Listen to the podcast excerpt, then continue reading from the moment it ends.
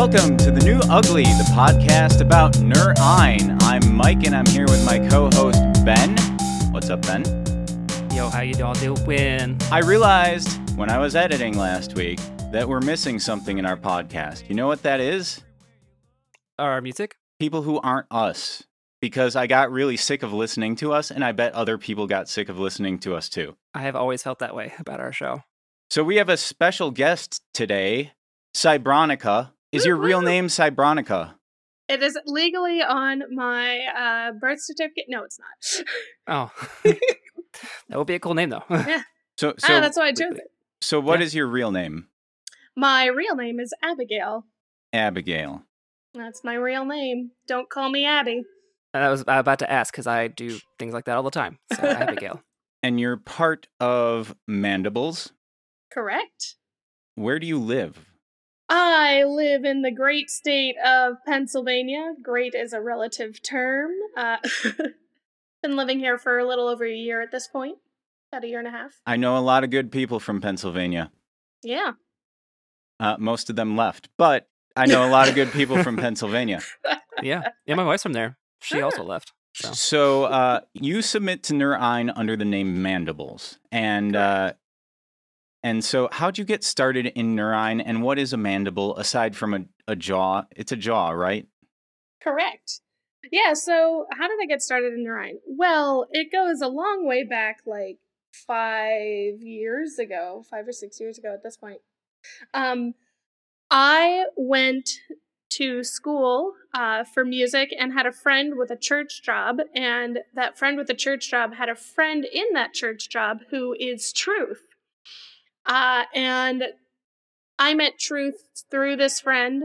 Um, actually, that friend is Estefania, so that's the third member of Mandibles. Oh, you've got three members. I know it's very confusing. It, there's a whole long story. Wow. Are you like Broken Social Scene of Pennsylvania? I guess so. Maybe Just go- rotate kinda. people in, burn them out, rotate them out, that actually has happened. So yeah, I guess so. complain about them behind their backs. Not that any of the Broken Social Scene people have done that to me. Look, I'm just gonna say if the pump the brakes from last year showed anything, we're really bad at the whole shit talking people. is that is that because your members met at a church? I wouldn't say it's because, but it might be related. I mean, Alright. I can't speak for the other two members of the uh, band, but for me, like as a singer, uh, one who trained professionally, um, church jobs are just part of a way to make money uh, and put a generally useless degree to use. So that's how I met Truth. Mandibles is defined by me and Truth, as far as I can tell. We've had a couple of different members shift in and out, but we're always at the core of it. If I submit by myself, it's just Cybronica. Oh, is is Truth his real name? Can neither confirm. No, no it's not.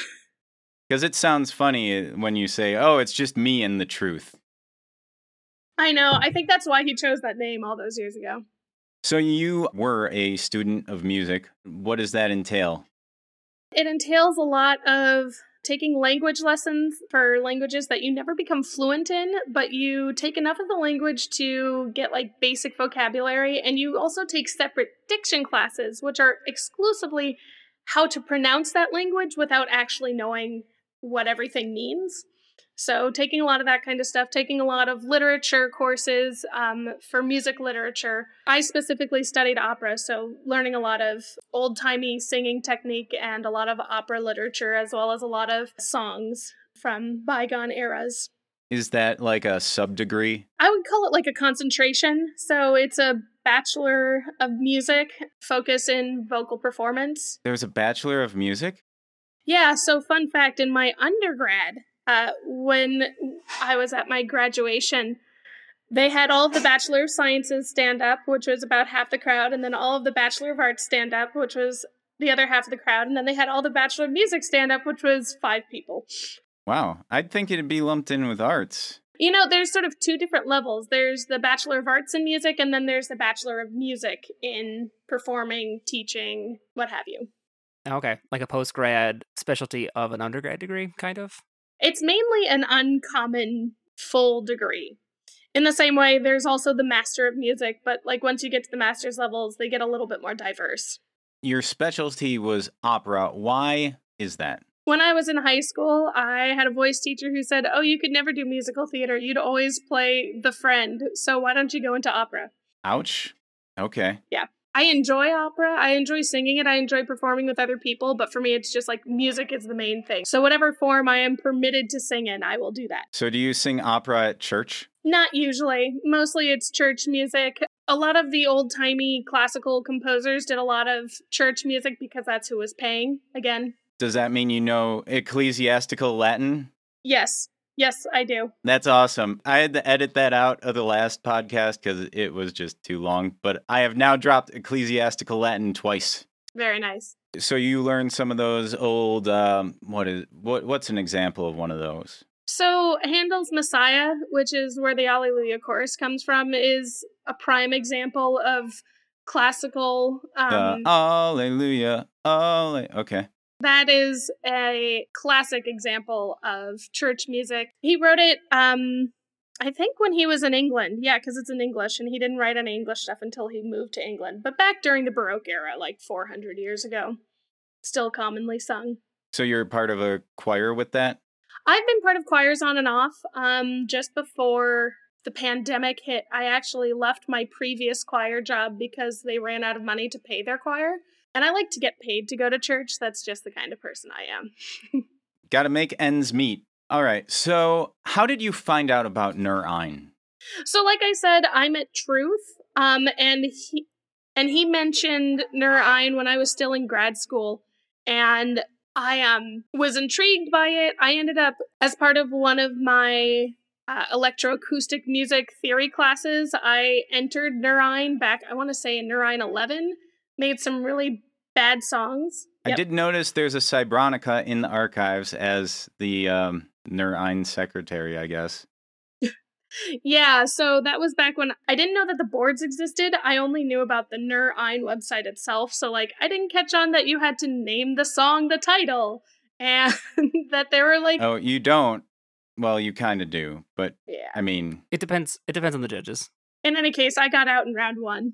But then two years later, I got a job at the same church as Estefania and Truth. And at the end of my year there, I said to Truth, hey, we should do Nur Ein together. And then we did. And here we are three years later doing it again. So. you did not find Song Fight proper first. You found Nur Ein first. That is insane to me, but that's fine. You know, we all come from different places. What do you find appealing about competing in it? The complete and total lack of judgment. I say that with a caveat because I know we're all constantly being judged. but a lot of my musical history has been tied up in if you're not absolutely perfect, you're not worth anything. And I love how this community is just, hey, you know, you could be working on this. Um, I really like what you did there. I think that that was a really cool idea that you could have fleshed out better. Um, and I just really like how everybody's literally just here because they enjoy making music and they enjoy sharing it with other people and they enjoy having other people's music shared with them. Now I need to find which Nur Ein that is. What the first mandibles or the are the No, no, the first Cybronica. I think it was 11. That's adorable. 11. If anybody wants to check it out, Please don't. Please don't. that was that was my best Nur Ein. So kind of going downhill since then. Do you write music outside of of Ein and, and contests and I do. I throughout my vocal performance learning, I also just took theory and composition classes because I enjoyed it. I tried to double concentrate, but bureaucracy said I couldn't. So I just continued to write music. Last year, I wrote a 15 minute two person opera, which uh, was premiered in Philadelphia, which was really cool. I wrote a bunch of chamber music for string quartet and quintet that was performed last November. Like I said before, I care more about making music than making a specific genre of music. All right, Ben, I know you have a lot of questions about the music now.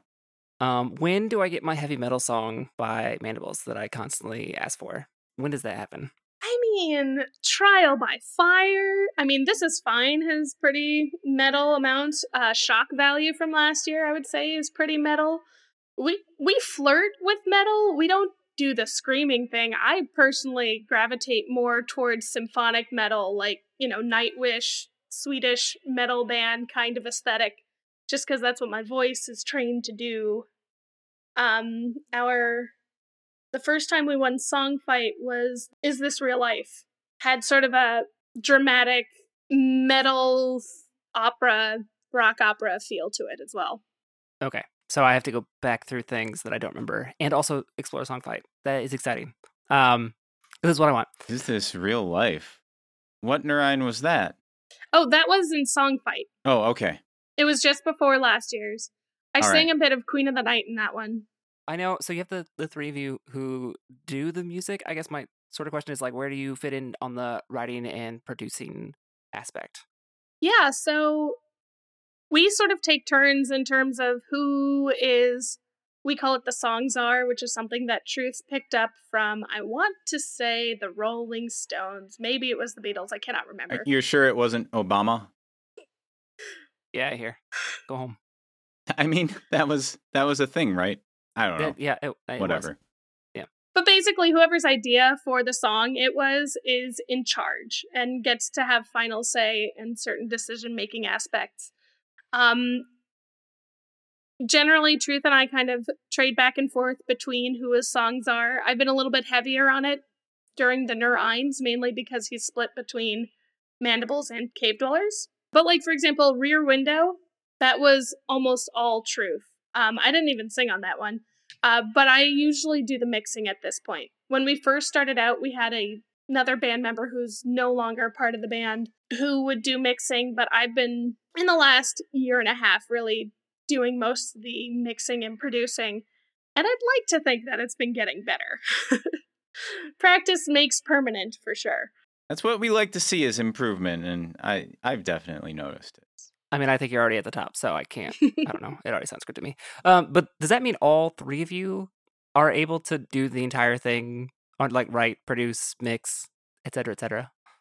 So Estefania, um, she, like I said, she was in grad school with me, so she is also a classically trained opera singer, um, and she has done less composing in her life, so it's a lot newer for her.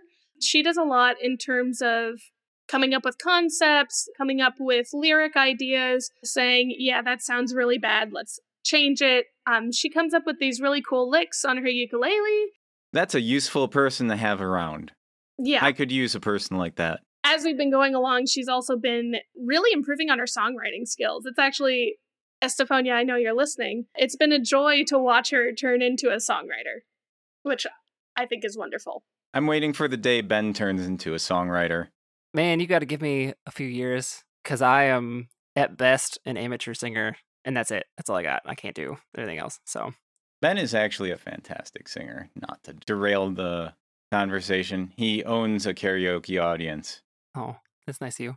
Anyway, but it's not about me. We're at we're at Cybronica, but at the same time, I also don't know if I have any other questions. Mainly because I'm just floored that I don't know. I'm just so happy you're here. I'm so excited. Um, I mean, I think I've said it before out loud that Mandibles is one of my favorites for sure, and Ryan every year. You're also one of the few people who has ever seen us in concert. It was after our first Nur Ein at the end of the summer. That was a good show. I remember that. Terrible beer, but good show. Those are the things I remember in life. So, Abigail, did you want anything else to talk about? We covered just about everything. I'm just delighted you're such a fan. The opera voice is what gets me every time. I love your voice and your voice quality. Um, Aw, I'm really glad to hear that because it is a very polarizing voice on the board. I mean, opera is a choice. It's a bold choice, uh, but I think it, it mostly pays off. Could you turn down the vibrato if you wanted to? Oh my god, I sing with so little vibrato on song by song. Okay.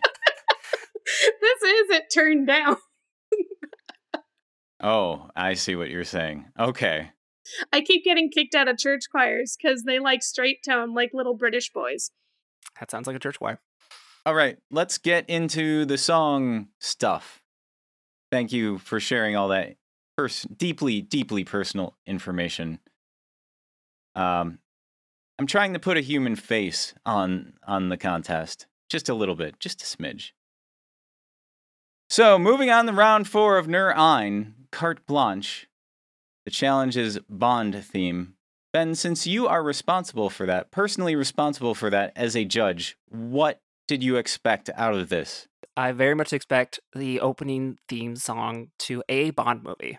So, Carte Blanche, I don't know if we picked this knowing it was already a Bond book or not. I didn't know that actually until somebody pointed out that this is an existing Bond book, but there's no movie named Carte Blanche. So, we were just kind of thinking of cool titles that might be a Bond movie, and lo and behold, we hit one. But I definitely want that opening theme song. You know, we've had in the recent years Chris Cornell, Adele. In earlier years, I know there's a Madonna one, there's Duran Duran. That iconic opening theme crawl with the weird background images and a lot of women just kind of dancing around for some reason. I don't get it. But also the scope zoom on the gun and he like turns and shoots into the scope thing. So you wanted us to produce a video, is what you're saying. I basically wanted that, yes. You know how music works, right? No, I don't. I am an amateur. It doesn't count. Abigail, what did you take away from this title and challenge? I took away that they wanted us to write what would be the theme song for a Bond movie. Did you have dancing girls, though? They don't always have dancing girls. I mean, that's okay. It's an optional feature. The thing I found weird about this is that most Bond songs suck and are not memorable other than being Bond songs. So why would you want 20 Bond songs? I mean, I disagree with that sentence, but I know you're not alone, so it's fine. It's very much a song that's tied to the movie. Like every Bond theme, I don't know if I'd ever listen to a Bond theme outside of I know I want a Bond theme, but when I want a Bond theme, I want a Bond theme. And But I mean, like, Skyfall is very popular outside of Bond, but it's like also very tied into being part of that movie. Ben, did you expect it to actually be about a movie named Carte Blanche? I expected to get that thematic feel. Um, which I feel like like half our contestants definitely did, and I think most of our contestants, you know, were going for. How was the title supposed to fit in here? It was just a title. So, like I said, we just made up a Bond title. It just happened to be a real. So it title. had to be a Bond, like you were making a theme song for the movie Carte Blanche, is what you're saying. In my mind, that is what I wanted. Yes, absolutely. All right. Um, I don't know. I can't say every judge wants that. Um, I think that was the general idea, and as Abigail also said, I feel vindicated with that. You know, that's what we wanted. Do we have anything else to say? Can we start now? I think we can start now. I think we're good. Let's start at the top. Balance lost.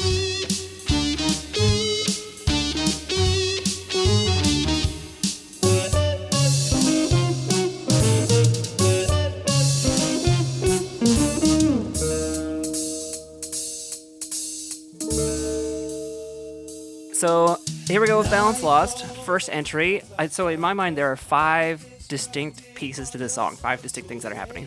We open with a Bond quote from some Bond movie that I don't know because I don't watch that many Bond movies. And it's, it's an older one though, I know for sure. And then we have, I think, three different musical styles. We have what I'm going to call classic Bond theme, followed up by transition into modern Bond theme, and transition into a Balance Lost song which I think that to me we lose a little bit of the Bond theme when we transition to a Balance Lost song, but it's, I think it's more of a Balance Lost comfort here, which is fine. And then we end with a Jason Statham quote, who's never been in a Bond, but I think people have said he should be a Bond before, so I'm not sure if that's asking for Jason Statham to be Bond. I'd be fine with that. Abigail, should Jason Statham be Bond? I'm gonna confess something. I cannot bring his face to mind. I guess the answer is no. Because if he doesn't have a memorable face, If you want a bellwether, I thought that Daniel Craig was a poor choice. Not for his acting ability, I just didn't think he looked very Bond like. is it because he didn't have a hairy chest like Pierce Brosnan? No, it's because he doesn't have hair because he's like 80. Well, there, there's a truth bomb. I don't know, blonde Bond is weird to me. I suppose so, especially if he ends up fighting against the Germans. But what did you think of this song, Abigail? I thought it was pretty good. It felt unfinished to me. I have my notes that it had a very long intro, but that's kind of stylistic to Bond. But then it ends at like, what is it, two minutes? Which to have a 30 to 45 second intro and then end a minute later when you cut off the fact that it has speaking bits at the beginning and end, it felt very unbalanced. I put in my notes that what they should have done is have a solo break underneath that speaking part and then do the chorus again. I'm sorry, balance lost. I just Did you you I mean, one, one could even say that the balance was lost. did you say unbalanced on purpose? I did not, but I pun almost constantly. All right.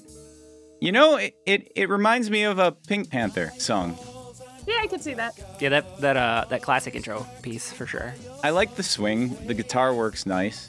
Has a pretty rough start, in my opinion. But uh, yeah, then it turns into a Balance Lost song. Actually, the, the the beginning two parts are better. Sort of like in disservice. I feel like setting it with a classical theme, and by classical I mean Bond classic. I actually really like that piece, but I feel like it goes on just a little too long, and therefore when we change out of it, it feels a little abrupt, and it kind of like it just jolts me a little bit. I think Abigail, you're right. The fact that it's so short, I don't have a good time to sit into it and like get into that groove. And I agree with the feels incomplete bit.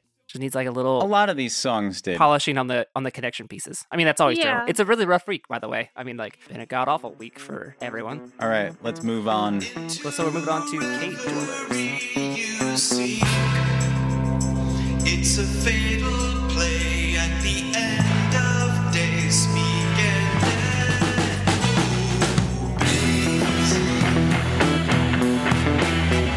I really like this song. I am often a big fan of Cave Dweller songs, but after having had only our song, the Mandible song, in my head for a week, listening to Balance Lost and then to the Cave Dwellers, like I immediately sent Truth a text. I was like, "Holy shit, you did it!" Oh, can I swear on this podcast? Absolutely. Mm, yeah. Excellent. Holy shit, that is Bond, is what I think I sent him. But it felt very Bond like to me. Like, it's definitely very cave dwellers, but in the way that each Bond theme is in the style of whichever artist is doing it, this felt like Cave Dwellers does Bond. Um, I really liked their horns. I thought that they sounded really great. I loved how at the very beginning they had those two guitar sounds panned really wide in your ears, and then Truth comes in and just his voice is right in the middle of the panning and just sort of floats above the guitars. I loved the vocal delivery just in the whole thing. It felt like there was a lot of passion in the voice, which, like, sometimes, some weeks there isn't. And this happens in a lot of bands. Like, sometimes you don't always get as much vocal energy into your song, but this had that vocal energy, That's which I loved. wow. Showing me up here. Jeez. I love the instrumentation in this. I will just say flat out, I think this is my favorite this week. Probably because I'm a sucker for for whatever whatever you want to call this. Is it is it funk? Is it what do you I think it's called Bond theme. Just is. so yeah, I mean the instrumentation is done perfectly well, in my opinion. I will second the brass, the horns are just amazing. The guitar tone is definitely much better than any other Cave Dwellers song I can remember in recent memory. And the riffs are just really awesome and full of energy. I'm not sure what that percussive sound is going on that gives it a marching feel, but I I really like that too. Kind of feels like a cake song at points with the with the brass and the guitar tone. I will say that. And I like I- I'm sorry, a cake song? Yeah. Yeah. I think it's the I think it's the the vocal stylings there. That No, no, you. no, no. It's the combination of the guitar with the with the horn, like an instrumental part of a, a cake song. I suppose I could see that. Maybe. I'm sorry, can we just establish Cake is a band? Oh yeah, Okay, Cake is a band uh f- that sings. They do have a lot of horns. They have a trumpet player. They don't have a lot of horns, Ben. They have a lot of horns. I mean, that's it's a lot of a lot of horn. Excuse my plurality. An infinite number more of horns, Sure. you know, compared to zero. It's a million percent more, infinity percent more. You genuinely are not familiar with cake? I am very bad at knowing bands. I Okay. spent the first 20 years of my life poo pooing popular music. It's okay. I don't think Cake was ever that popular. Point and counterpoint. Yep. Anyway, the weak part for me, which made me laugh, is uh, the the the vocals just feel too nice for this song. Eh, They're a little rougher at the beginning. That's fi- that's fine. You have a couple sour notes, whatever. They're not aggressive enough. I want aggressive vocals with this. What do you think, Ben? So I, I'm still pretty rough on the listens, and I definitely have to do, do another day to get my official rankings in. But I think this is going to end up in one of my top five, mainly for the reasons we've all said. Love these instruments, love those brass notes, like they're they're really good. Uh, I have the same struggle with the vocal delivery. I do. I also want like I feel like, and the problem is, and this is this is me a, a me thing, but I'm every single song in this round I'm sort of like measuring against Aretha Franklin for some reason, which I think she did one. Um, I hate you so much right now. I, I just want this really super, super strong emotional vocal performance from every single person. And I, that's not fair because no, that's not fair. that's no one can do. Aretha, let's be honest, that's not fair. So I, I know I have to like adjust for that. And I'll get there. I'll get there. But I do love this song though. I think it's pretty good. I think it nails it nails the the challenge pretty much on the head. All right, next up we have Frankie Big Face. Okay, did Aretha Franklin do one or am I nuts? I feel like that happened. I don't think she did. Bleeding hearts lack premonition. Stoke the fires of false perdition. Don your navy overcoat and dye your blues pitch black. Nothing trumps the stated mission. That was Frankie Big Face. Honestly, his face ain't that big in person. It's actually kind of small. This is a, another slow song by Frank. Second week in a row, we get a slow piano song. Come on, Frank, give me some energy. But it's good for what it is. It's a Frankie Big Face does a Bond theme song. It's composed very well. He uses the standard Bond tone, maybe a little more than other people. I kind of feel it's almost too much in that it's almost like he took some Bond music and put his own vocals over them. Except for when he changes it up a little bit, which is a welcome change. Instrumentation very tasteful. I also note that I'm not going to compliment the drums because he just had a machine do it for him. It is a long Frankie song for sure.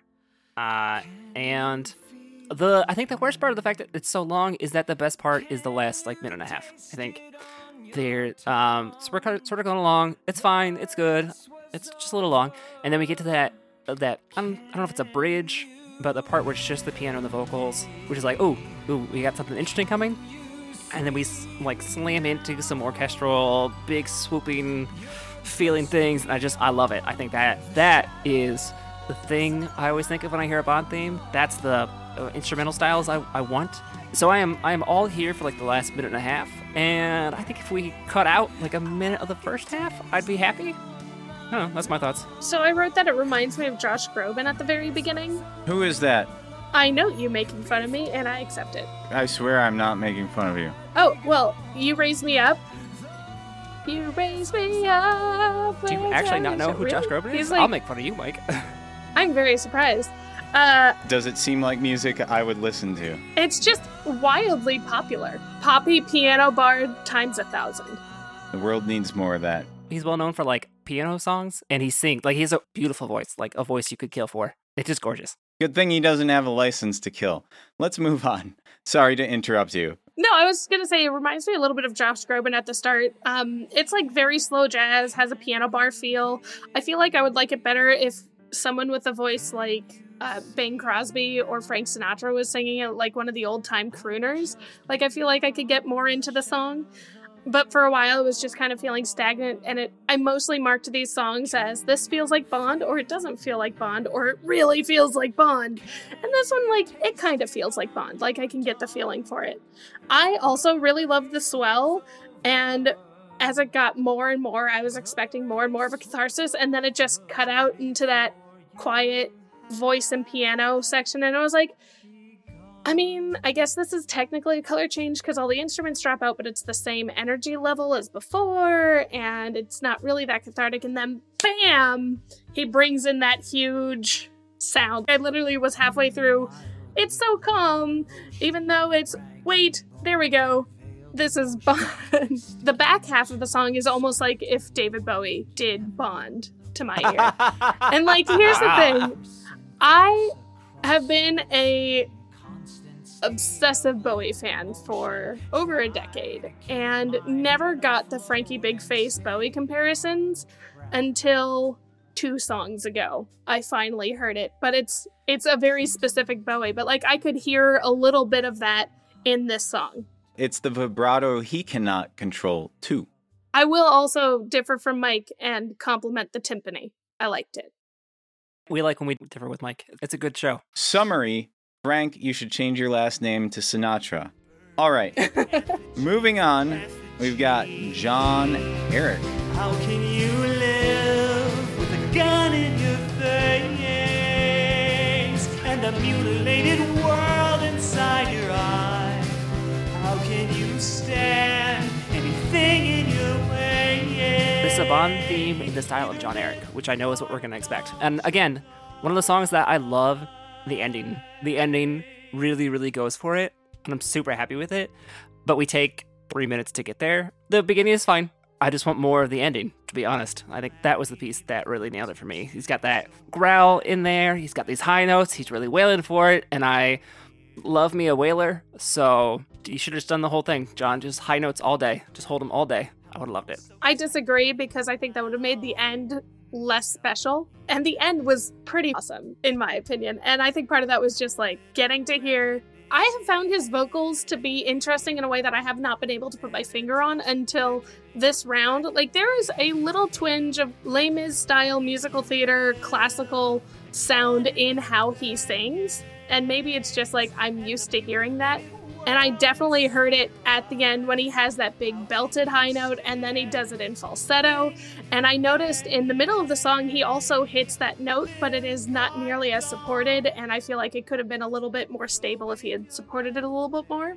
I really liked this song. I thought it was pretty bondy. It was like a slow bond that you would get rolling over the credits at the very end of the song that I could see. I appreciate that you are able to say intelligent things about vocal delivery that neither of us have. Hey now, I in a blue moon will say one smart thing, but I'm actually super happy. I am Ben, and I'm qualified because I was a karaoke host. Never. I will never admit that I'm qualified, but I'm happy that we have someone who does what I want to do and, and actually does it well. So My biggest problem with this song is the mix. Starting there, the vocals are really hot and they exaggerate all of the things I don't like in the vocal delivery, but it seems you guys love the styling. So that's just me. and you're wrong, so it's fine. It's fine. When I say something is like classically informed, I don't mean that it's like better than other styles of singing. It's just like a technique style that I am noticing. Of course, let's drill in. What do you mean by technique? Because I, I knew you weren't talking about tone, but can you predict John Eric's childhood from the way he sings? Probably not, I mean, I can. but I'm pretty sure he's been in a choir at some point in his life. He has some amount of, oh, I'm gonna make my vowels tall and I'm going to try to take a deep breath for this note. And that's what I mean by technique. It's what you do physically to make the sound happen. In the same way that, like, a clarinetist has technique, which is how they move their hands and like what they do with their body and their mouth and their embouchure to make the clarinet sound the way that it does. Uh, singers do the same thing, you just can't see any of it. In the past, have often critiqued people for vocal technique, and I am coming to a point where I'm trying to figure out sort of the difference between, like, the lowest bidder isn't going to be going for a classical style technique, but I can hear that classical style a little bit in the John Eric song. Um, it's just the way that they are forming their sounds with their throat, with their mouth, and the way that it sounds. They're singing with the bottom of their bellies, more or less. Yeah. Is that what you're saying? Yeah, and like I personally think that good breath support should be true no matter what kind of style you're doing, whether it's country or classical or church music or screamo or anything like that. Like I literally I had a student once who was a screamo singer, screamer person.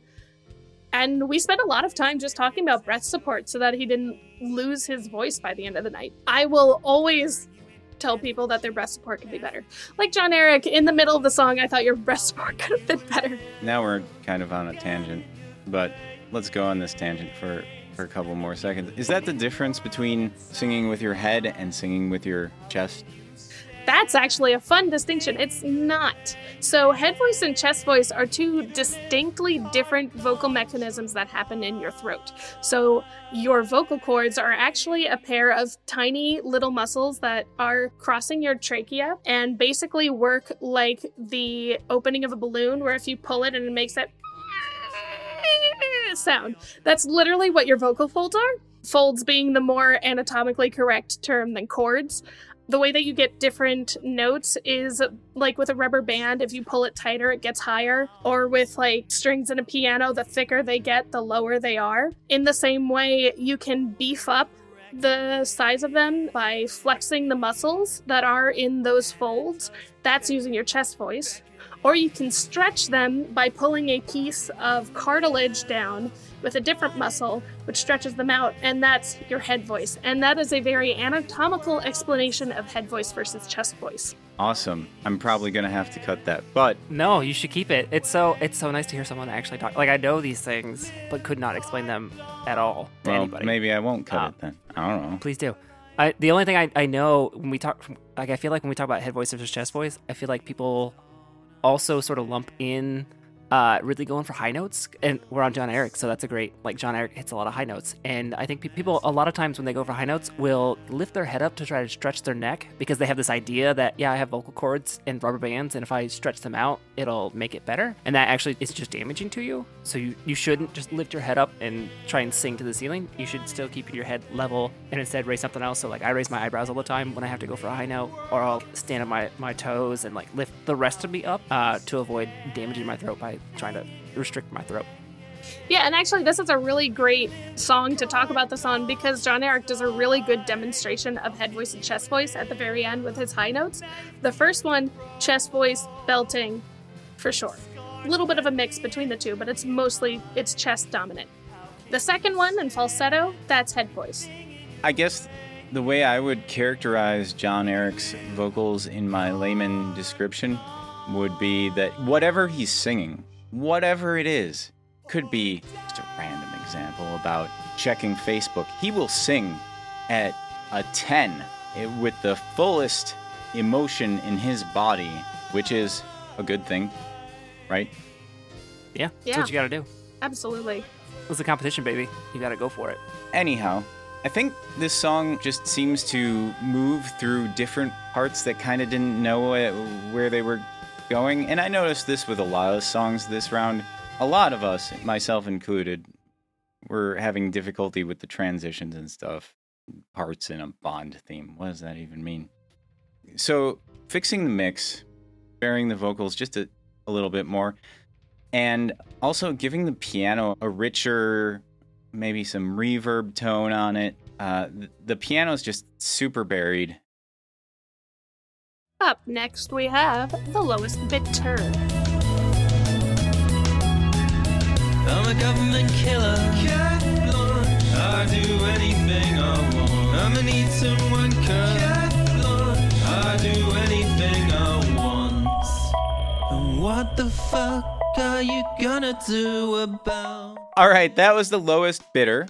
This is an interesting, fun song. It's got some great instrumental change ups. The mix itself is a bit off. Uh, the vocals are, if I recall correctly, they're too quiet at some parts and too loud at other parts.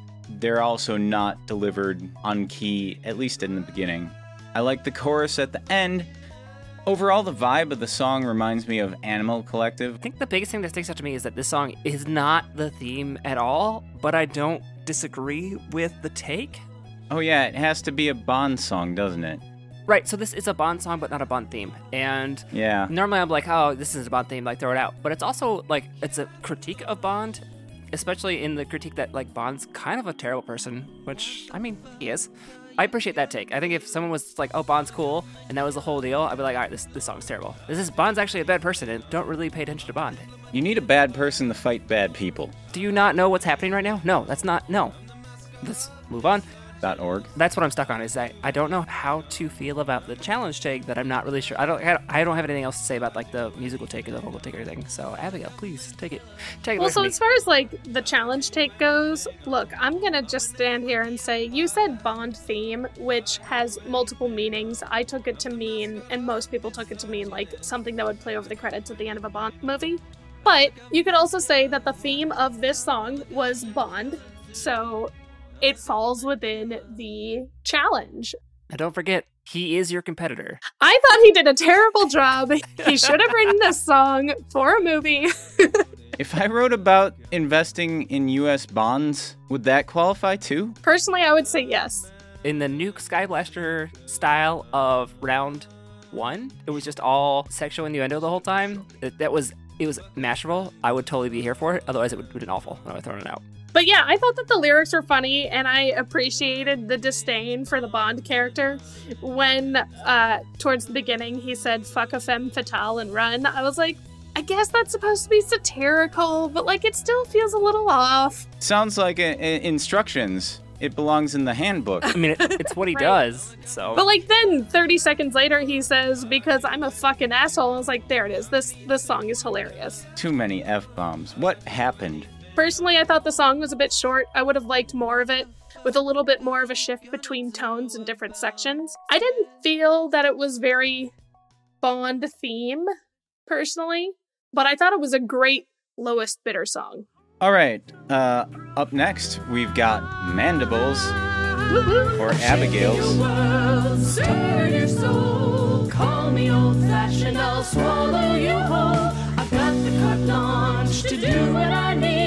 I need. When I'm at the top, you will be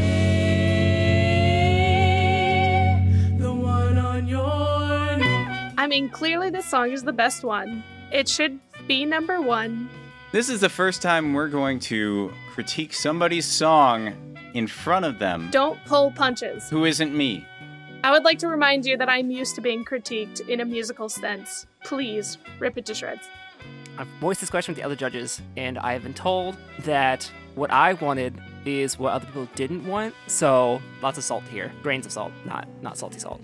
I am interested in, in why the verses have that distorted slash muted sound to them because I feel like of all the people who were to do the Bond theme, I thought you were going to deliver the best Bond theme because again, I Aretha Franklin just wailing it and full blown vocals and just going for it, just going for it. And I feel like this is one of the most muted songs in the whole round. Abigail, do you see how much I have to cut?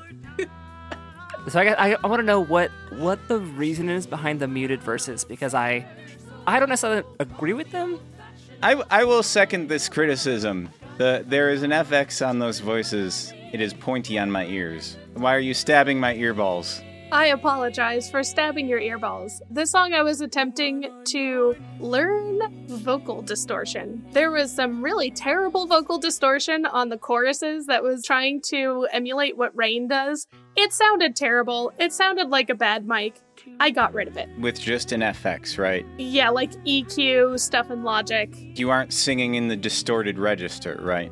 I mean, it depends how you consider distorted register. Just say no. No, whatever you did last week is not what I did. Personally, I was trying to make it sound like an old timey vintage transistor radio, is the name of the filter that I put on it, sound in the verses. I think it sounds okay. I am new to it though, and I am glad with where it got, but it's not the final place where I would have wanted it to go. I probably should have taken it off of the subsequent verses to like just have the opening verse have that transistor radio sound and then have the rest of them be straight. I think you did a, a pretty good job with this song. It does capture the vibe, but I will second Ben's criticism about the effects on the voice. And that might just be because your headphones aren't giving you a accurate portrayal of everybody else's headphones. Welcome to the audioengineeringclub.com. And also, your vocals are very, very, very, very loud in the mix. And so I think my biggest deep criticism here is that you are fighting with the instrumentation in that you're kind of trying to make the song vocal driven, but the instrumentation is trying to make the song instrumentation driven. Like the instrumentation doesn't want to go along with you, which probably sounds like a paradox because you were involved in both. So the first thing I'd try is to, yeah, take the FX off the vocals or put a different FX on. I get the effect you were going for there. It was just a little sharp. Pull that off, put the vocals a little bit more in the mix, and then honestly cut half the lyrics. Might have made enough space for everything. But I, I really like the jazz, the brass, like the horns. It's definitely got that Bond motif, and it's fun too. I want to go on record and say that I disagree with half of what you said there, Mike. I have no problem with the effect in the song itself is fine. I just feel like, and to be really short, my my complaint slash question is purely a stylistic choice and not a technical choice. I wanted the whale. I wanted the whole whale, and I thought you were the person who's going to be the whole whale, and you didn't, and I am sad about it. But Honestly, do you want me just to sing Goldfinger right now? I kind of yes. Can we? Do we have time for that? We don't. I, I mean, told we don't have time. Goldfinger, he's the man with the Midas touch. That's what I was going for, but I didn't get it. Ah, that's exactly what I wanted. I just want, I just want that. Th- want whale. that's that's how many words, and you had how many words? Just just saying, just saying. Like you're trying to put out too many words in this, in my opinion. So I actually agree with that sentiment. That sentiment, but I don't think it's just a Mandible's problem. I think it's like most our contestants' problem. Yes, It's- yes. I as I posted in the thread, why are people putting small novellas in the lyrics thread? It's true. Everybody was trying to tell the movie that they wrote about.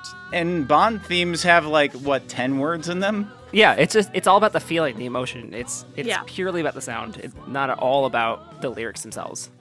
And up next we have Max Bombast.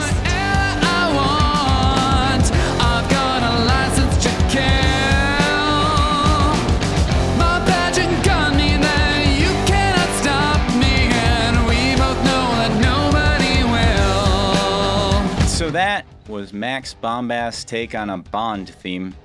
He kind of goes for a dissonance riff and then uh, pulls a lot of old Max Bombast tricks. It's very reminiscent of other Max Bombast songs. I think this song was probably hard for him to write. The dissonance on that main riff, it's a fun riff, but the dissonance is a little much for me, especially on the first listen. Repeat listens, I can kind of get behind it, but I think a lot of people had the same problem, which is making a Bond theme requires you to write in a key that you aren't particularly used to that has a lot of dissonance at times, but also resolves itself.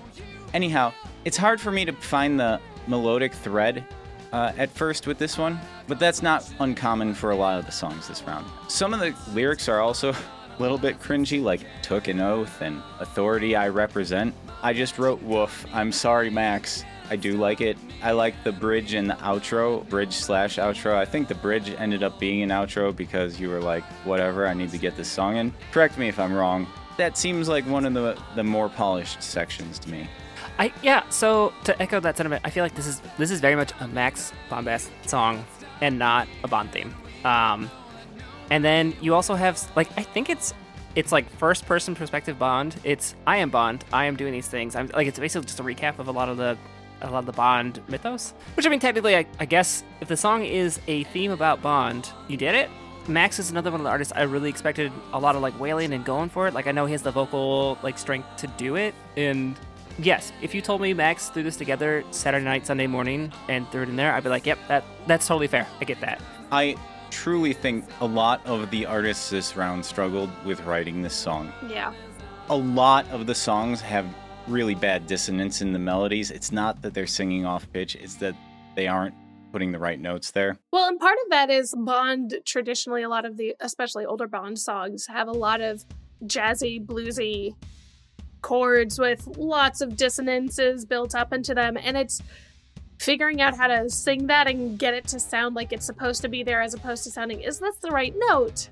That can be hard especially when you have a week. I would say the the easy solution is only sing one note. Only sing one or two notes. That solves it. That's right. Like I know the Bond theme is out of pretty much everyone's wheelhouse, and and I think that's okay. I just feel like this is one of the takes that does like the least amount of work to try to stretch into that range. This is very much a Max Bombast song, and it's good. Yeah. It's a nice song. It's a good song, but it's sort of like one of the lowest attempts to stretch into. I'm gonna make a title theme for a Bond that does all these weird jazzy things and have a lot of like. It just doesn't have a lot of that. I wouldn't doubt that he banged his head against his desk for a, a week and and ended up with this. But that's also part of this competition. That's the game. It- Yeah. Yeah. Well, and I like I definitely agree. I do think that he was stretching himself though and trying to get into that Bond sound, but I think he ended up stumbling more into like hard rock distortion, guitar, etc. than he did into like jazzy bluesy Bond territory. Um, like this feels like Max Bombast does rock as opposed to Max Bombast does Bond. Does rock? What? I mean, doesn't he do rock Which a is lot? which is Max Bombast does a Max Bombast. Max Bombast songs are like they're always really pretty. You know, like there's the pretty side of rock that like goes toward classic rock and folk rock, and then you have like hard rock that's getting into metal, and it felt like he was going farther in that direction. I see what you're saying. Yeah. I am always very impressed by Max's vocals. I am very distressed that he didn't get his T's to line up on Want in the chorus. That really stuck out to me from the first listen. Wow. He really set those expectations high. he's usually so on top of those sorts of things, and they're wide pan, so it's like TTT, like in a bunch of different directions. Why do you think I did the song I did last week? I'm like, I got I got this singer right here. I don't blame you. I mean, it's it's still better than whatever Max did. I think it was round one or round two, where there was just lots of mouse sounds. Like it's it's still better than that at least. So Max, please don't go backwards. It's fine if you miss some T's. Don't don't do give me all the all the rest of the mouse sounds, please. And like for what it's worth, I did really like the driving distorted guitar and bass combo. I did like the sound that he had. It just wasn't super Bondy. It was a great Max Bombast. He needed to go more blues Mm, or more minor, and he kind of got stuck with dissonance. And that's why you're saying hard rock. That's how I would characterize it. Also, it ends abruptly. Oh, you you got to send it in at some point. Fair enough. Up next, we've got Micah Summersmith with his accordion sea shanty. There's a footfall on the floor. There's a creaking round the corner. There's a tapping at the door. If you This song was really fun, and it felt like Bond to me. I personally thought he did a really good job of balancing everything. It felt like the instruments are present and his voice was present, and it didn't feel like either was being buried by the other. And then if you listen to the mix, there were a little bit of like there were some Easter eggs in there where it's like there's a Bond accordion in the background of this song, which I was charmed by. Um, I thought that his high note was really great, and I really liked his play out. Every time I hear the song, the first thing I think about is this is if if Bond was a luchador, this is a Bond theme. Yes. And then if Bond was a cowboy, this is a Bond theme. It's half accordion and half Micah's very sea shanty voice. Micah is destined for sea shanties. That's not true, Micah. Do do all the things. But God, I want I love Micah sea shanties and accordion. But it's not, that's literally what I thought of. I, I have nothing else to say. That's just You said you had a lot to say, and now you you say that's all you have to say. I'm sorry. It's the thing that I like will never back down from is Michael, you made Bond into either a cowboy or a luchador, and I love it, but I can't I have nothing else to say. It's so stuck in my head. That's all I'm focused on. But why not a pirate? Yeah, okay, great. My um, Great. my level of emotion is what I mean by a lot. he has a lot of feelings, okay? Yes, thank you. She gets me. See? Uh huh. Deal with it, Mike. I think Micah has improved so much in the years I've been following his stuff. I'm blown away with this song and the last round too, but this one also blew me away. He's got a great bass tone, he's got tasteful drums, the mix is, is good. Technically, the only complaint I have is the guitar solos need a little bit effects or something going on. Uh, just just a little sparkle of some sort. He's got the lyrics "Hungry Wolf," and I wrote, "What did you think this song was about at Chupacabra?" Come on, guys, you don't need to keep milking the Chupacabra that's not a Chupacabra. I also wrote, "If you keep this up, you're going to win." And then you are going to feel empty inside because you get nothing for staying indoors for the few good days we can go outside in Wisconsin. but I, I really I think Micah's a contender for the uh, finale. I personally really like Micah's tone. I always think that he has a lot of fun with the songs. He reminds me so much of a, what I believe a troubadour was. His sound always transfers me to like being on some Riviera in olden day Europe, listening to a guy in his accordion just singing in a bar for tip. As someone who plays a lot of D&D, that's a high compliment. Oh no! Oh no! Oh no! Oh no! No, I'm I'm I'm excited. I oh, love oh my god! What have I done? I've put two. It's all right. You you essentially brought a better version of me onto the show, Mike. Like, what are you gonna do? Kick you off. I wouldn't blame you. That's totally fair. You guys are gonna mutiny and kick me off, and then blame the other for not editing. nah, we we essentially just say we all love the same thing. It would, it would be a really boring show. It'd be a great friendship, but a really boring show. Up next, we have Moss Palace.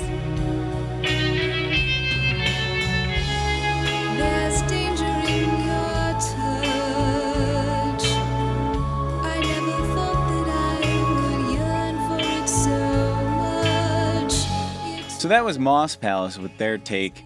I only say there because Sam got pulled into Erin's endeavor here.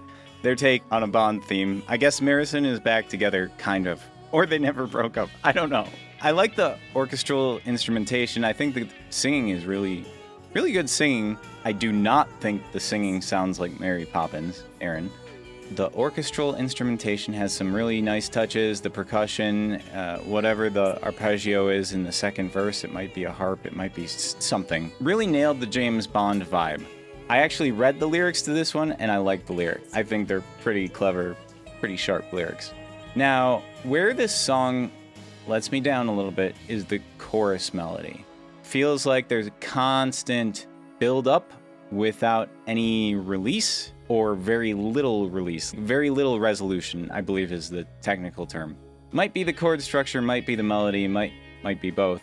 It's just so unresolved that that there's no there's no bang and I need my bang. And I understand guns aren't popular, but you need the bang. We get a little bang at the end, but it's not a resounding resolution that was built up for, in my humble opinion.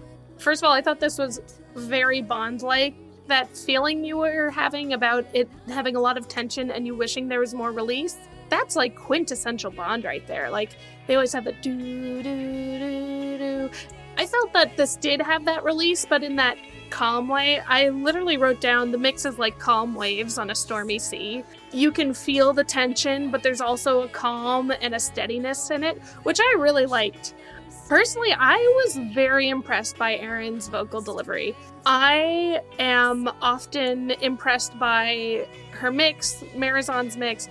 I'm not always completely convinced by her vocal delivery, but like in Chupacabra and like in this particular one, I think she really goes for it and really commits to singing out with her full voice with full support, and it sounds great. When we got to the head voice part, I literally wrote, That's ballsy. And I thought she did a really good job. It reminded me a little bit of Enya and Lord of the Rings. Um, the melody of the song itself reminded me of I don't know if any of you guys watched The Princess and the Goblin as children. High quality 80s, 90s cartoon that is not Disney. They have this song that plays throughout it. It reminded me a little bit of that. The melody did. Is that a children's show about James Bond? It is not. It is about a princess and a bunch of goblins. But it is similar in that it is like old timey uh, cartoons with like classical writing in the music. I just thought, like, for me, it was like, oh, a little bit of a nostalgia dopamine burst right there. Do you think that nostalgia is talking a little bit loudly for you? It might be. I mean, speaking of nostalgia, she puts in MIDI brass, and MIDI brass exclusively reminds me of Majora's Mask. You can actually point out that it's fake brass. Yeah, because it sounds like the Deku uh, people's uh, level. I think only only Ben is going to understand that joke. I understand the illusion, but But yeah, like good MIDI brass, but it like it's. I always hear MIDI brass when it's in there, and a lot of these songs have MIDI brass, and we were the Mandibles were going to use it, but I forgot. Um, I I thought this was, was a great song. It sounded like she might have been unsure once or twice when she went up to those high notes. I always say, sing out, put your breath under it. It sounded great. I really like how much she explored her range in this song, and I want more of that. she happened to tell me as she was doing it, "Oh my gosh, I wrote this song too high and I sound like Mary Poppins." She'll be glad to know that a vocal expert thinks that she did a great job and should do it more. There's parts of the songs that are like just on her like breaking point between her chest voice and her head voice. You can hear some of that. It's not necessarily she's struggling for it. It's just like, oh, I can tell that, that that's like right on that line. I don't know if everyone can hear that. I can always tell when I hit that point, but I have people tell me all the time that they can't tell. So I don't know if it's. I still think it is ballsy, and I think it paid off. I don't don't complain. My only real complaint about the song is I feel like I, I kind of agree with Mike in that this doesn't resolve a lot, but I think it's mainly the instrumentals and not the vocals. I want a bigger swell two thirds of the way through on some instrumentals and then have it die out and the vocals. I don't really want to change the vocals at all. I just want more, like just a little bit more instrumentation right near the end, like after the bridge or in the bridge. Just build up, give me the big old swell, come right back down, and I think it'd be perfect.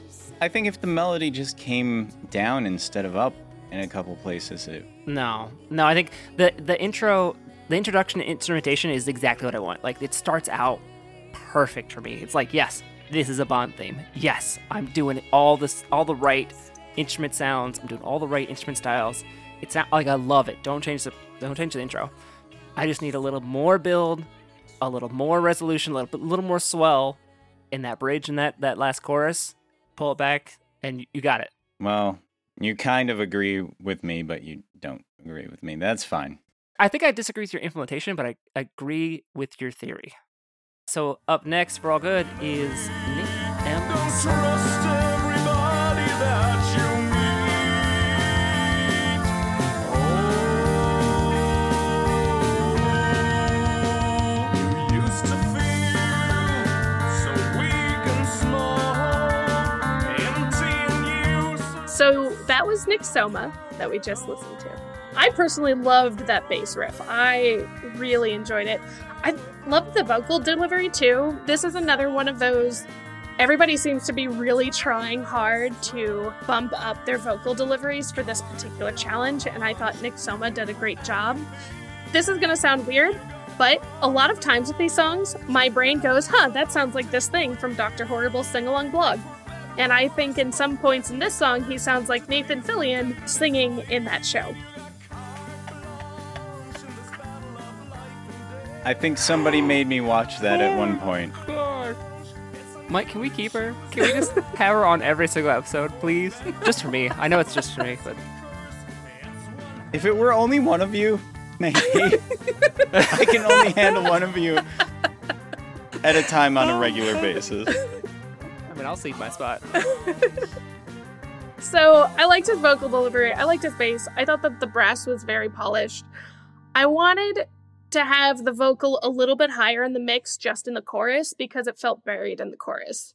To me, a Bond theme should have the title very prominently placed in the chorus so that it is the catchiest part because it is a song that is promoting a movie, which is why you have like Goldfinger, etc., etc. Stuff that is always very prominent because they're trying to get you to think, oh, I should go see Skyfall. Of course, it's stuck in my head. Um, admittedly, Mandibles didn't do that very much, and I thought that Nick Soma did a really good job of making Carte Blanche forefront. So you just built up that whole paragraph to say he did nothing wrong and did it very well. He did it better than you, actually. We're not talking about me right now, okay? No, not you, her. We're not talking about mandibles right now. I now. didn't say that. Mandibles is perfect. We should be number one. See, there you go. All right, back to Nick. I love the chord changes in this. I don't know if I wasn't just paying attention before, but Nick has some really cool chord changes going on. He delivers a very system of a down like melody. I really like that. Thing that I would complain about the most, and this is super nitpicky, is the hi hat at the chorus. It's just constant, repetitive, the same sound. Turn it down, change it up, I don't care. But if that's my biggest complaint, I think this is a pretty strong song. My other note, the riff feels very much like Paco del Stinko, who is another Nur Ein competitor. Yeah, I can see that. This is super unlucky. I feel like the biggest failing in this song is that it sounds exactly what I think next round is going to sound like, and therefore I'm having a hard time justifying that this is what this round sounds like. So you're the judge of the future. I apparently, I don't mean to be. I, You're again, like the Terminator come back to ruin his Nur Ein career. I'm gonna try not to have that influence my actual ranking, but like when I think of next round, I'm just like, man, this sound because, because to me this sounds sort of like like if I was the Beach Boys but dark doing Bond theme, this is what I'm doing. It's weirdly upbeat and weirdly fun and carefree, but at the same time like super dark to me in my head. Like that's that's what I hear, and it's interesting as hell because I don't know how to feel about it yet. The associations that go around it in your head just terrify me. Yes, you're welcome. That's what I'm here for, I guess, is to be the wild card. I do think this is one of his better vocal performances. I sometimes struggle with Nick's vocal delivery, and I feel like this whole competition he's gotten better and better each round, and I, I think this is my favorite, to be fair. If he could deliver the system of a down melody like the system of a down guy, do it. So that's a big ask. I feel like in general for anybody. He can do it. He's a former champion, right? Oh yeah, if he's won already, then yeah, you gotta go for it, bro. This is not this is only fifty percent. Do 100. Go for it. Just destroy whatever vocal cords you got. Deep breath. Use your breath support. Hold that, get that firm chest and diaphragm. Not Imagine chest, the just air is going out through the back of your head. lay down, put like 20 books on your on your belly, and then sit there for 20 minutes and just like exercise. Our final contestant this round is Szymanski.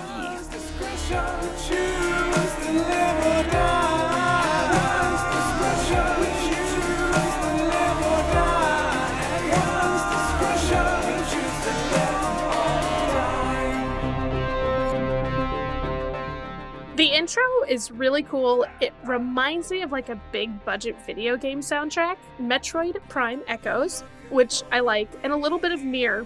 I thought that he had a really cool traveling panning in the chorus.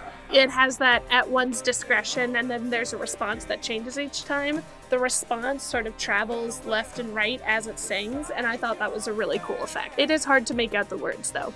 Yeah, one of my notes is that the vocals are a bit buried in some places.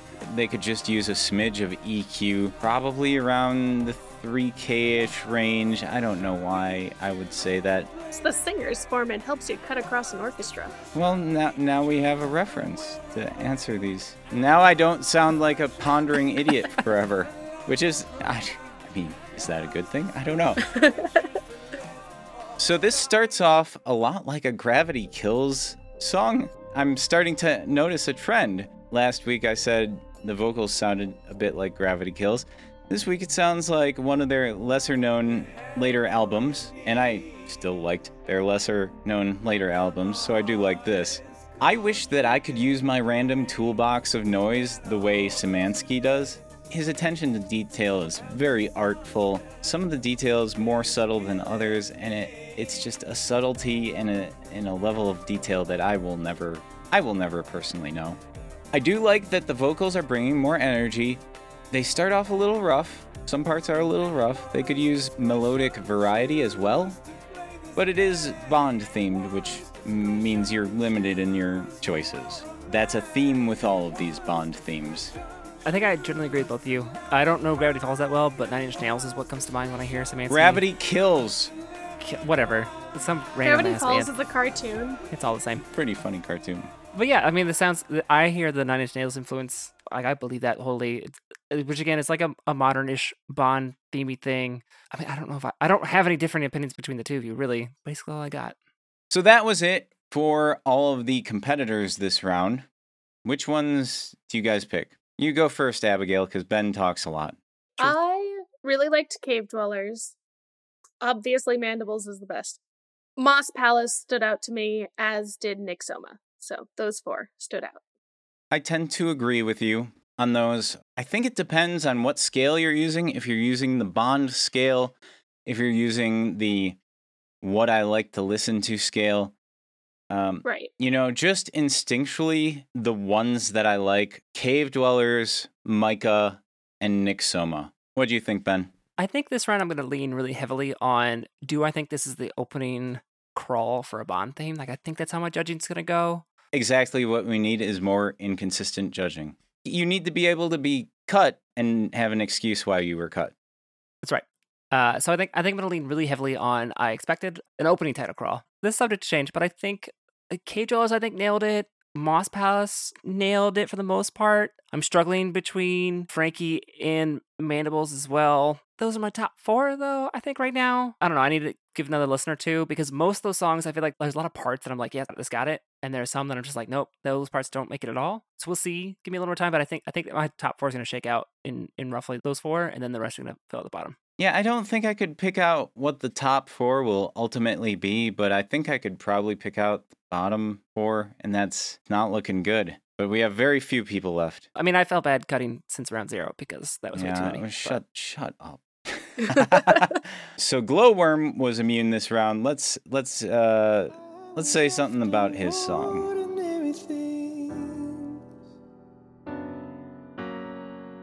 This world was ours, now it's your toy. So go and play. I knew I really wanted a Glowworm song this round. I joked about tanking Glowworm a little bit so that we Glowworm had to submit. So thank you, Glowworm, for doing it anyway. Um, because I was mad when you took your immunity last time. Alex Clare's pretty busy. He has a lot I mean, to do. yes, yes, yes. Alex is busy. I'm glad Alex showed up for this. I like this. Uh, this is one of the ones I think I love the instrumentation a little bit more than the vocal delivery, but I'm not sure I can commit to that comment just yet. But Yeah, Um, I I like the piano work. Um, this song reminds me a little bit of Kenna at points. Do you guys know? Are you familiar with Kenna at all? No? Okay. Well, whatever. That's K E N N A. Until it turns into Westworld at the 1 minute 20 mark, it sounds exactly like the Westworld intro song. And at that point, I was like, I want to hear the rest of the Westworld intro and not what's going on here. No offense, Glowworm. I think you put together a pretty good song and it's performed very well. But like a lot of the songs this round, it kind of didn't know where its groove was going. So it's hard to find that melodic thread. Uh, it's kind of all over and it's it's slow. So it- you know that's that's two things working against it. This to me felt like another breakup song more than a Bond theme. They're immune, so it doesn't matter.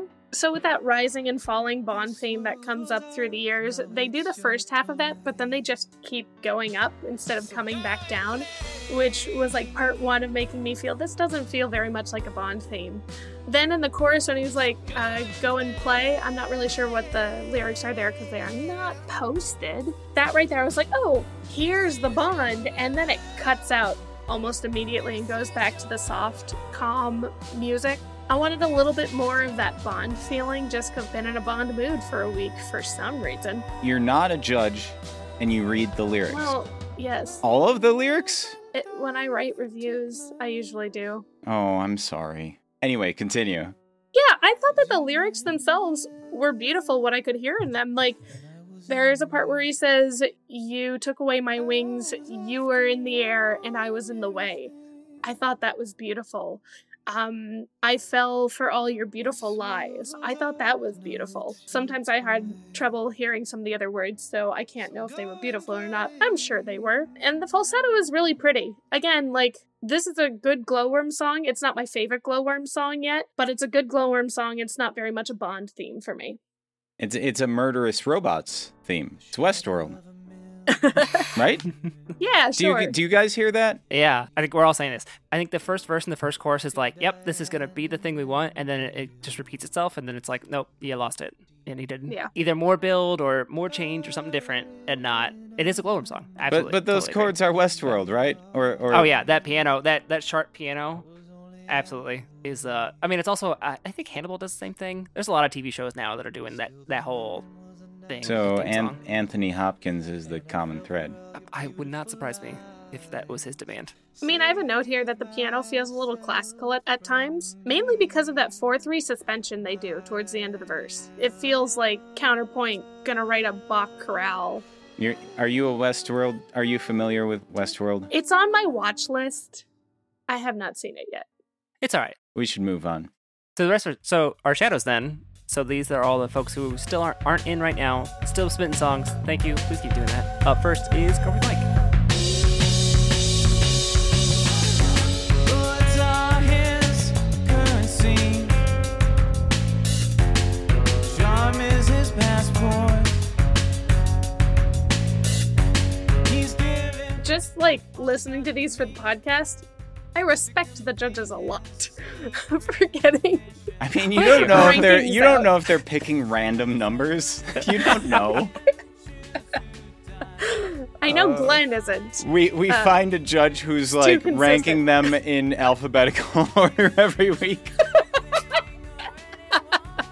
I mean, I have noticed a trend. If you're at the top or the bottom of the alphabetical list, you tend to do worse and get cut earlier than if you're in the middle. Just like as a general across all the years, generally ends up being true. So that was Grumpy Mike. Mike, do you want to tell us about your song? This song needs a chorus. needs somewhere to go. Something, you know, what what's it called? A oh yeah, a chorus. It needs one of those. No, it doesn't. I feel like the best Bond themes have no chorus. They're just they're just people wailing the whole time. No chorus. Just go for it. That's not true, but you know, I want it. I don't know. I started a song. I submitted a song. I barely submitted a song. It is in. Fair. The guitar felt like Bond. The lyrics are a little too narrative for a Bond song in my heart. I feel like it ends too soon. And yeah, I can see what you mean. Like it needs a catharsis somewhere to like really wail. I was gonna write a, a chorus, and I ran out of time, and uh, and then I just looped what I had. But the chorus that I had in mind, you can you can hear it already. Just put on Alanis Morissette's "One" from from supposed former infatuation junkie album. Just put that on, and that's kind of what it, I was going for. I mean, you're not wrong. This is this is very much a '90s. It is very surprising how similar to a Bond song Alanis' song is. This is this is all Brosnan is the Bond here. Absolutely. This sounded like a really great idea that got shadowed halfway through making it, and then it was like, there is no more fire under my ass, which I totally get. Yeah, exactly. My original idea, I wanted to do something worse. I wanted to do something where I would sing carte blanche and then just go carte blanche and have that echo and just be like totally cheesing it up to 11 because I couldn't do anything after last week. Last week was really rough. So, you know, it was going to be a song regardless. Well, it is a song. it is that. Yeah, I don't think I have anything to add. yeah, it's a song. All It's right. a song. I do love the drums. I, I absolutely love the drums. I do want to iterate that. Oh, that thank I- you. I love the drums. Let me just Um, take a moment to talk about your song last week. I loved it. I thought it was phenomenal. I am shocked that you got out. Just wanted to say that. I, I appreciate it. Up next, we've got Hot Pink Halo.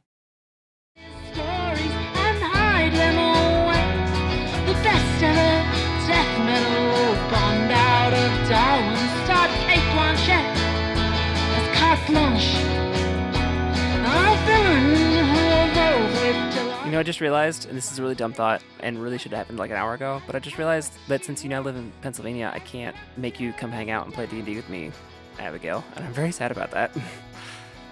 So All need- of my I need D&D friends. is online these days. Pan D and D. You got a problem with fun? Mike's just bitter. That's all. He doesn't know how What? to roll No, dice. no. So He's grumpy. Ain't nobody got time for that. all right, that is hot pink halo. Staying hot and staying pink. Whoa, whoa. This is a kids show, Ben. Oh, sorry. Staying lukewarm and magenta. I guess. I don't know what you want. I feel like magenta was worse. But I mean, I I usually make things worse when I do them a second time. That's just my life. That's what she said. Whoa. We're getting pretty punchy here. As long as it's on me, it's okay. Um, so Hot Pink Halo. I don't. I'm not sure how much I have to say about Hot Pink Halo. Other than this is a this is a Hot Pink Halo song for sure. I don't know how much of a Bond thing this would be though. Um, slash at all. Can I say that? I don't know if I can say that. She and Owl had this back and forth. Owl mentioned something about, oh, the best hard metal song in Denton. And I think that's what she was going for with this. But I didn't read the lyrics because I ran out of time, so I can't say for sure. when secret agents are on a mission, they waltz. So I think it's legit.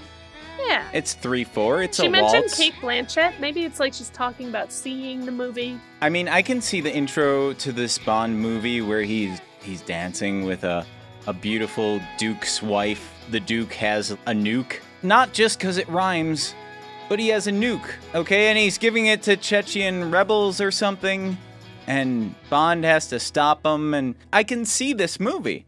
I can see where this song applies. But does the Duke nuke him? Go home, Abigail. Go home. I'm already there. We're done. They're done. That's it. Now I'm we're having our moment. Okay. Uh, oh God. Oh, that hurt. my my biggest problem here is that like a lot of hot pink halo songs i've heard. She has trouble with some of the notes getting them on key. And i understand kind of the styling she's going for here. It's kind of like a, a piano man or something you know a, a little bit of a conversational style i'm gonna say. Yeah. uh, but you still have to be be on pitch for that so it's probably good that they're a little buried in the mix but in, in a perfect world I'd, I'd raise them out of the mix a little bit more I agree with you that Hot Pink Halo has trouble um, getting the voice to do what she wants it to do. It always sounds a little bit timid. It always sounds a little unsure. Not always, but it often sounds a little timid and a little unsure. Personally, I think that a lot of that can be solved by supporting the breath more. I mean, I cannot see her recording setup, but I'm imagining she's sitting while she's singing, and I think she should stand up, make sure that her back is straight and not hunched over so that she can get a full breath and really get that yeah well sus- well supported sustain. Have you considered sitting when you deliver your vocals? No, don't put that terrible idea in her head, Mike. Go away. Go home, Mike. I don't want to hear that shit. I am home. I can't Don't go you dare anywhere touch- else. Don't you dare touch those vocal. No, no.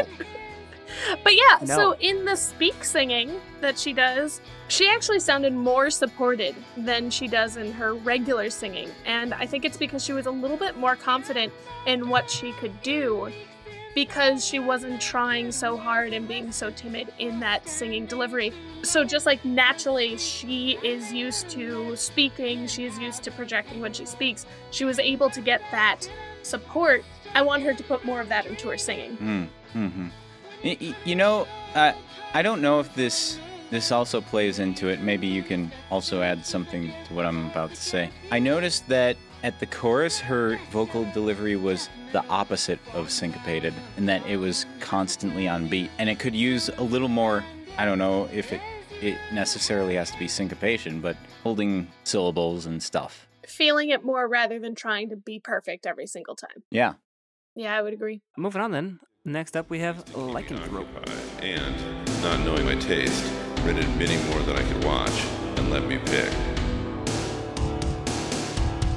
I had carte blanche to choose the films that we would view. I'd never seen James Bond, so I put Lycanthrope and I have never met except that we collaborated last week. But for like the last year and a half, I have been following Lycanthrope's progression as a singer, basically since the spin tunes where we had to write about space aliens. Because the first time I ever heard one of the Lycanthrope songs and took note of it, I was like, this guy has really good musical sense. He writes really good songs, but doesn't follow through with the singing. It was very, it was very unsupported. It was mumbled, not very well enunciated. And I have listened to his progression as a singer and just come leaps and bounds forward. And I am completely delighted by listening to him improve as a singer because it just drives home my feeling that fuck the big producers. Literally anyone can sing. It's a skill, not a God given gift that you can work towards making better. I was completely and utterly charmed by this song. I thought the singing parts were pretty good, but I thought that the speaking parts were really oddly charming. Um, and I think that's probably partially because I love the timbre of his voice and he is speaking through those sections. And you can just hear the gravelly, low, good timbre of his voice. I also think it's a fun story where it's just, ah, I got to do this fun thing as a kid. Is it a Bond theme? What? Can you explain the song to me? It is a Bond theme in that a Bond movie is mentioned at some point in the song. the story is this. He and his family go to visit his grandparents when he is a kid. His dad needs surgery, so they have to stay there for a whole week. His aunt lets him watch Bond movies, and the surgery gets postponed, so they have to stay there even longer. And he asks for updates, and his grandmother, who's usually cranky, thinks that he cares about his dad and lets him do whatever he wants, including, as Lycanthrope put it, leaving vegetables on his plate. And he has a great week with his mom, hanging around in Southern California on the beach, doing whatever he wants because he has a carte blanche. I found it to be really charming. I will agree with one thing. I like his speaking voice, and I was actually astounded that it's not the same as his singing voice because I thought that he was speaking the whole time every time he was singing. Honestly, I thought that that's the way he would talk normally, but that that's not not the case. He would be a great narrator, especially for a Bond movie. Oh, yeah. Well, and that's the whole thing with what I was saying about Pink Halo. We're more confident in our speaking voice, but here's a quick secret for everybody out there your speaking voice and your singing voice are the same voice. You only have one. Oh, I'm so sorry, everybody. But that means that if like if you're able to ask a question where your voice goes up at the end, you're not tone deaf. You can hear the difference in pitch. You make a good teacher. Thank you. I did it for a short period of time. Very encouraging. It my least favorite thing is when someone says I can't sing and then they never sing. That also is one of my pet peeves, as is when people say, I'm not good at math, I'm not good at this, I'm not good at that. You could be, you just aren't, haven't chosen to do it, eh, haven't found the way to do it. And like singing and music doesn't have to be everybody's Adele. You could just sing to yourself for the pure joy of it. And that's what I want for everybody in the world. I wonder what would happen if Lycanthrope did rap. The thing about the Lycanthrope vocals here, I do notice that rhythmically they're just they're not always on beat. And I think rap would not only be a good genre, but it would be a good way to practice getting the rhythm and stuff. So I essentially want to echo everything, basically. Uh, I also think Lycanthrope's gotten significantly better over the past couple years. Uh, enunciation, especially, I think is always the thing I, I've said things about. Um, and uh, this year, I've, I've not had that complaint once this entire competition this year. I don't necessarily know if I agree with rap, but I very much get the narrator gravelly voice. Honestly, I think if he did a William Shatner impression, I would cackle for hours because it'd be so good and so funny and also unique. Yeah, he's got a very unique voice. And like hearing the speaking voice just it, it, it makes me go, wow, where, where has this been hiding? And then the only other thing I have to say is that, uh, yeah, you should sing more. Everyone who says they can't sing, it helps to go to karaoke where you can drink. You'll feel less self confident about it. So Just don't drive home. don't drive home. Go get drunk at karaoke, which is what I love about karaoke. Miscellaneous Owl. I know that I should probably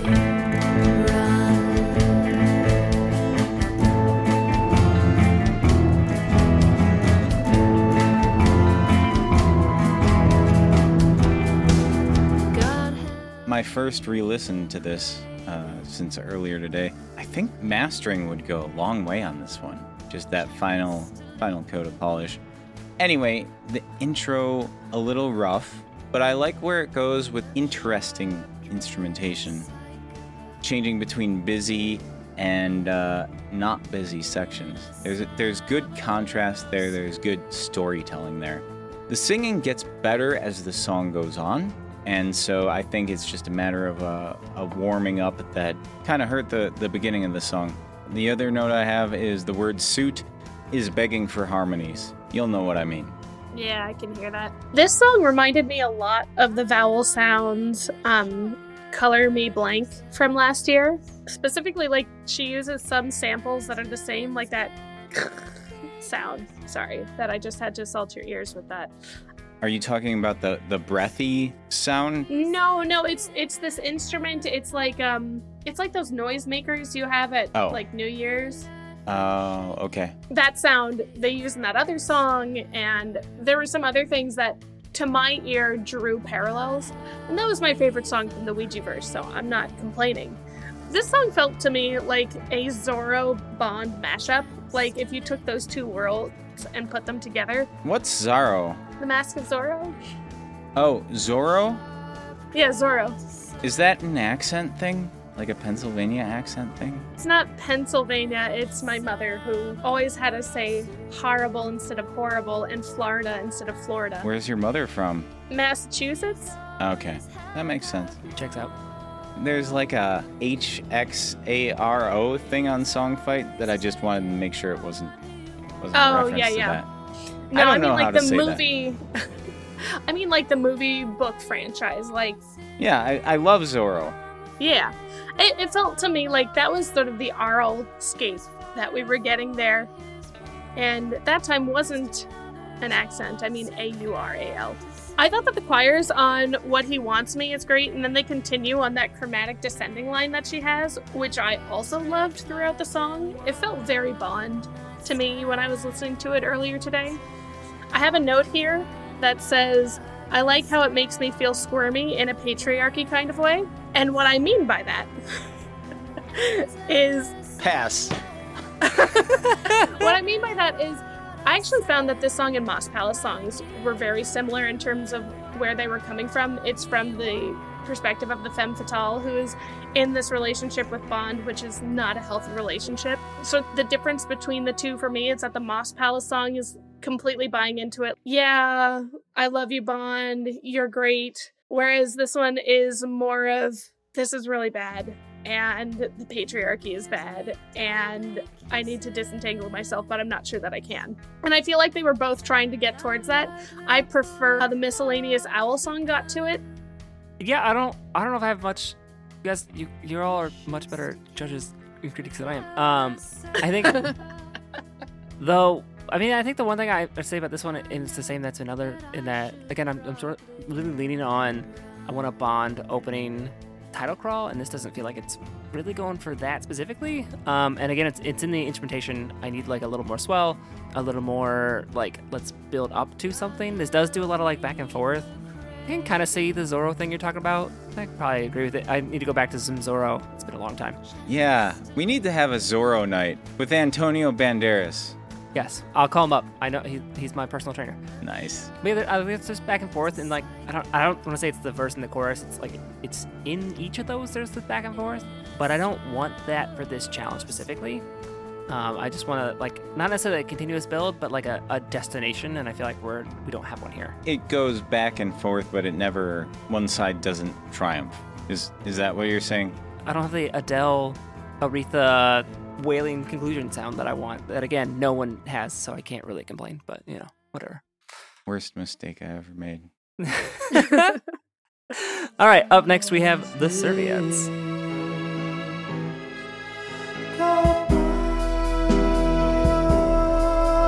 She's licensed to kill a 14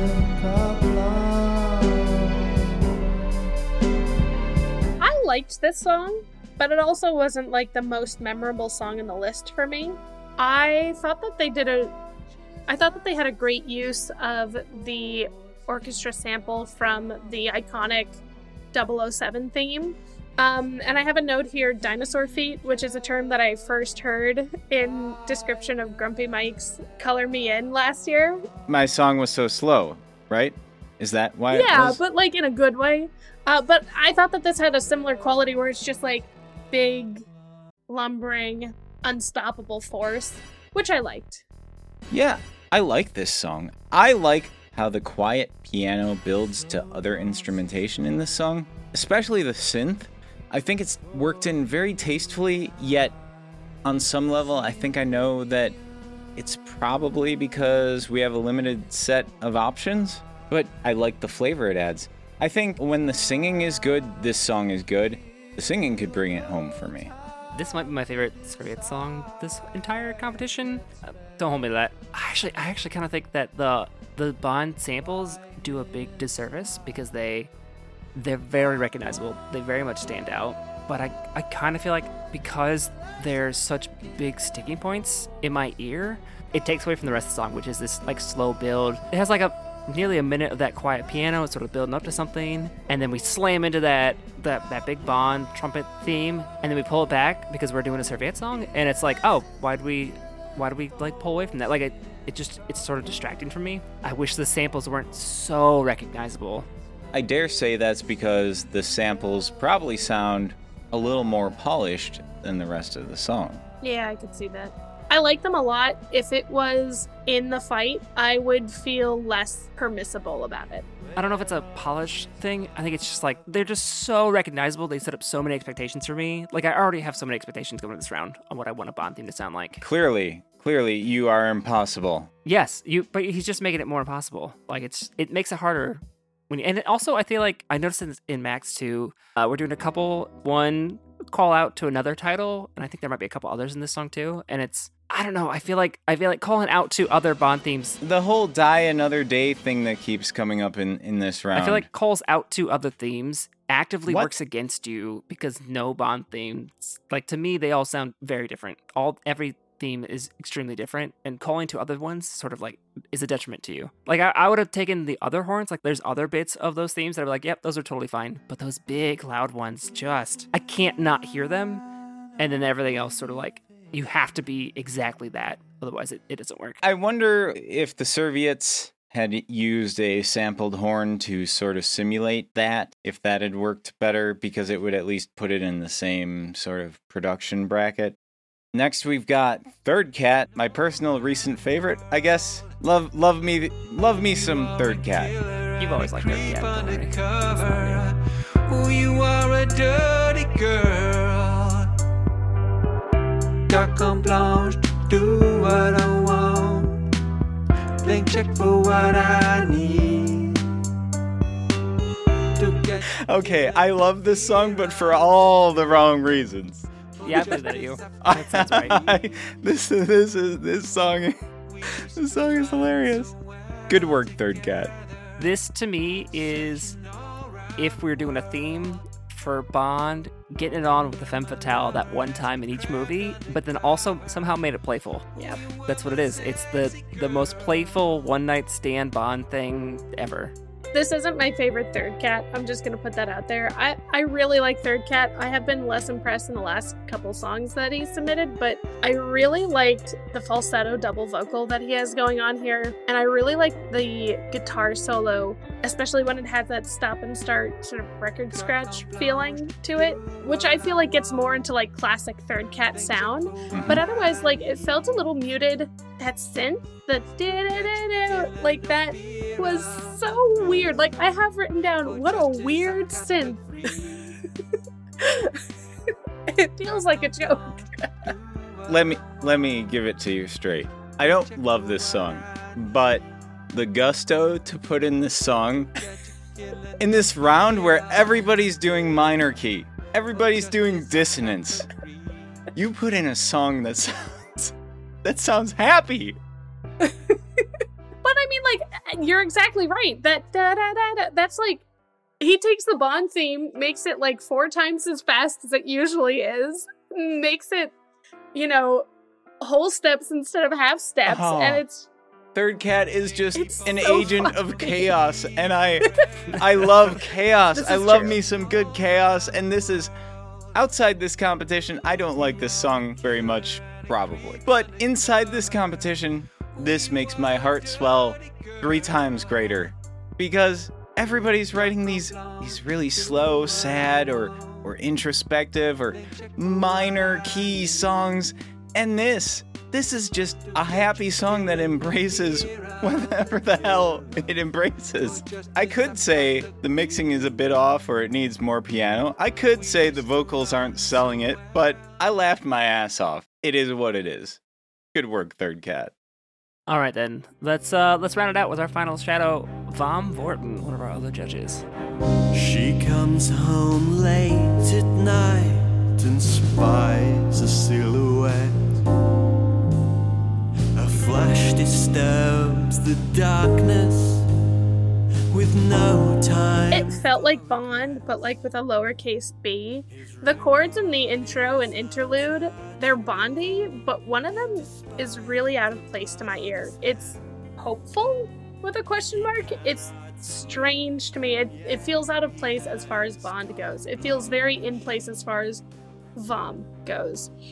Speaking of Vom versus Bond, his vocals are very not Bond to my ear, but he is so serious and so um he's working really hard to get that Bond sound, which I respect, and I think he did a good job of it. He has a different style of voice, which I really like, but when I hear him sing, I'm always going to go back to his Superman song from like 2 years ago. So I thought he did a really good job of taking his voice, which is so upbeat and so peppy and so fun, and making it serious and dark and Bond like for this song. I think everything was done very tastefully. The instrumentation was tasteful. I think it kind of falls into the Frankie Big Face bucket of these songs in that it's the artist doing a Bond theme, which is exactly what we want. I personally can't get past the scooping vocals, and you can probably give a term to that, but uh, Scooping. Vom does a lot of scooping, a lot of scooping up to the note, and a lot of scooping down. Unfortunately, that kind of gives it a character that does not match the music, in my opinion. I would echo what I think I hear both of you saying. Vom has always had a very distinctive voice that works very well for certain songs and is not necessarily a detriment, but it sticks out more with other songs. This is what I think. I love the piano intro. It's one of my favorite intros, I think, this entire round. That piano. I love it.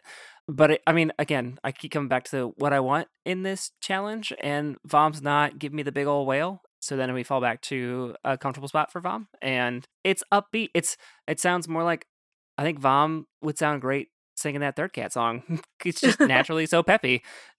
It's a good song. I think it's just yeah, uh, the natural vocal styling is just yeah, it's just different.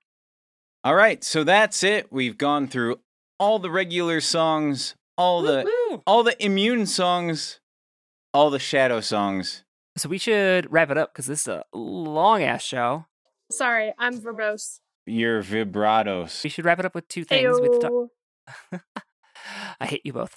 Oh, So we do two things. Uh, we should talk about next week. So next week, the title is North Beach Vampires, and the challenge is you have to do the same melody in different chords. Is that what it is? I already It forgot. said no, it's acapella. acapella section. Oh, it's the acapella one. Thank you. Sorry.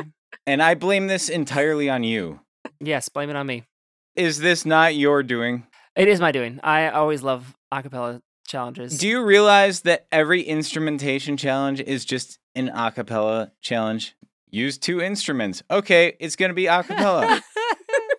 Most of these ideas are use no mine. I- instruments. okay, it's going to be suggest- use a household instrument. Okay, it's acapella. Every round I've been cut for an instrument challenge has has it's been by a a buttload of acapella people. Learn your history, Ben. Sorry. You know I don't remember things. Uh, yes, it's acapella. Acapella section, I think, technically. So not the whole song has to be acapella, Uh, Okay, so North Yes. Beach vampires. which means N- nothing, by the way. When people ask, it, it means nothing. It's just we went from wine to cheese to garlic to beaches to vampires. It means nothing. There's no do what Nick Soma did this round, and I think you got my vote. That's that's how that works. Abigail, do you do you have an idea already? You don't have to share it here, but do you have an idea? A seedling? We do have a seedling of an idea. I think it's going to be good. I hope it'll be good. I expect good things. I have an idea. I don't think I'll get to pull it off, so I'm just going to say it. I want to do a song about the uh, North Beach diet, which involves drinking other people's blood. Yeah, I like it. I think no, it's that's good. brilliant. I think you should do it. Gotta lean into it, man. This is, I think, the campiest round we've ever done because it means nothing. Why are the judges obsessed with things that drink blood? Chupacabras suck blood. This is the second time. Rare Windows, famously blood sucking. Right. uh, Bond was secretly a vampire the whole time. That's how he slept with so many people. So So so when everybody else writes about let's just say string theory or werewolves Are you just going to accept these songs and say, "Oh yeah, that's about vampires"? they're not. We're not in round one anymore. Can't be nice. Abigail, do you want to plug any social media or projects or anything else besides your Cybronica as part of Mandibles in Nur Ein? oh goodness, I have nothing at the moment aside from Nur Ein. It's the only thing keeping me going. If you want to listen to Mandible's songs that I deem worthy of putting out into the world, SoundCloud slash Cybronica. That's C Y B R O N I C A. Before we go, what is a perfect IPA goat? Because if you Google that, you're just going to get beer. Fair enough. Okay, you had a perfect non diphthongy vowel. So instead of going goat, you just went goat. And it was so beautiful. It is the stuff of champions in the classical world because diphthongs are ugly in English. And you did such a good job. I loved it. This has been the new ugly. Thank you for listening, and thank you to Abigail for joining us. Thank you for having me. This was a blast. We loved having you. We should do this more often. Yeah, maybe next think week so. we'll we'll have have a guest, Yes. Or have Abigail. She or or just permanently have Abigail. Yes, There we go. or or just keep growing the group until we have what's that? What's that called? A listening party? yes. This was fun. Thanks, guys. Till next time, we'll song love Song you. Song Love love you. you. Long Long time. time. You paused too long there, I'll fix it. I'll edit it. I'll get it in post, like everything else. That's, yeah, this is a long ass. We always say that to ourselves, but then it's midnight and you have to send it in. Luckily, there's no deadline This is the new ugly. This this is the new ugly. This is the new ugly. The- This this is the new ugly. If you close your eyes, I'll show you what I'm made of. This is no disguise. It's not to be afraid of. Flying high above on the current of love. Did you do spin tunes after or before? After. Truth Okay. brought it up. After our first Nur Ein. Whew. I'm glad you're not one of those spin spin spin migrants. That was awful. As someone who loves puns, that was awful. Thank you. I'm so pleased with myself.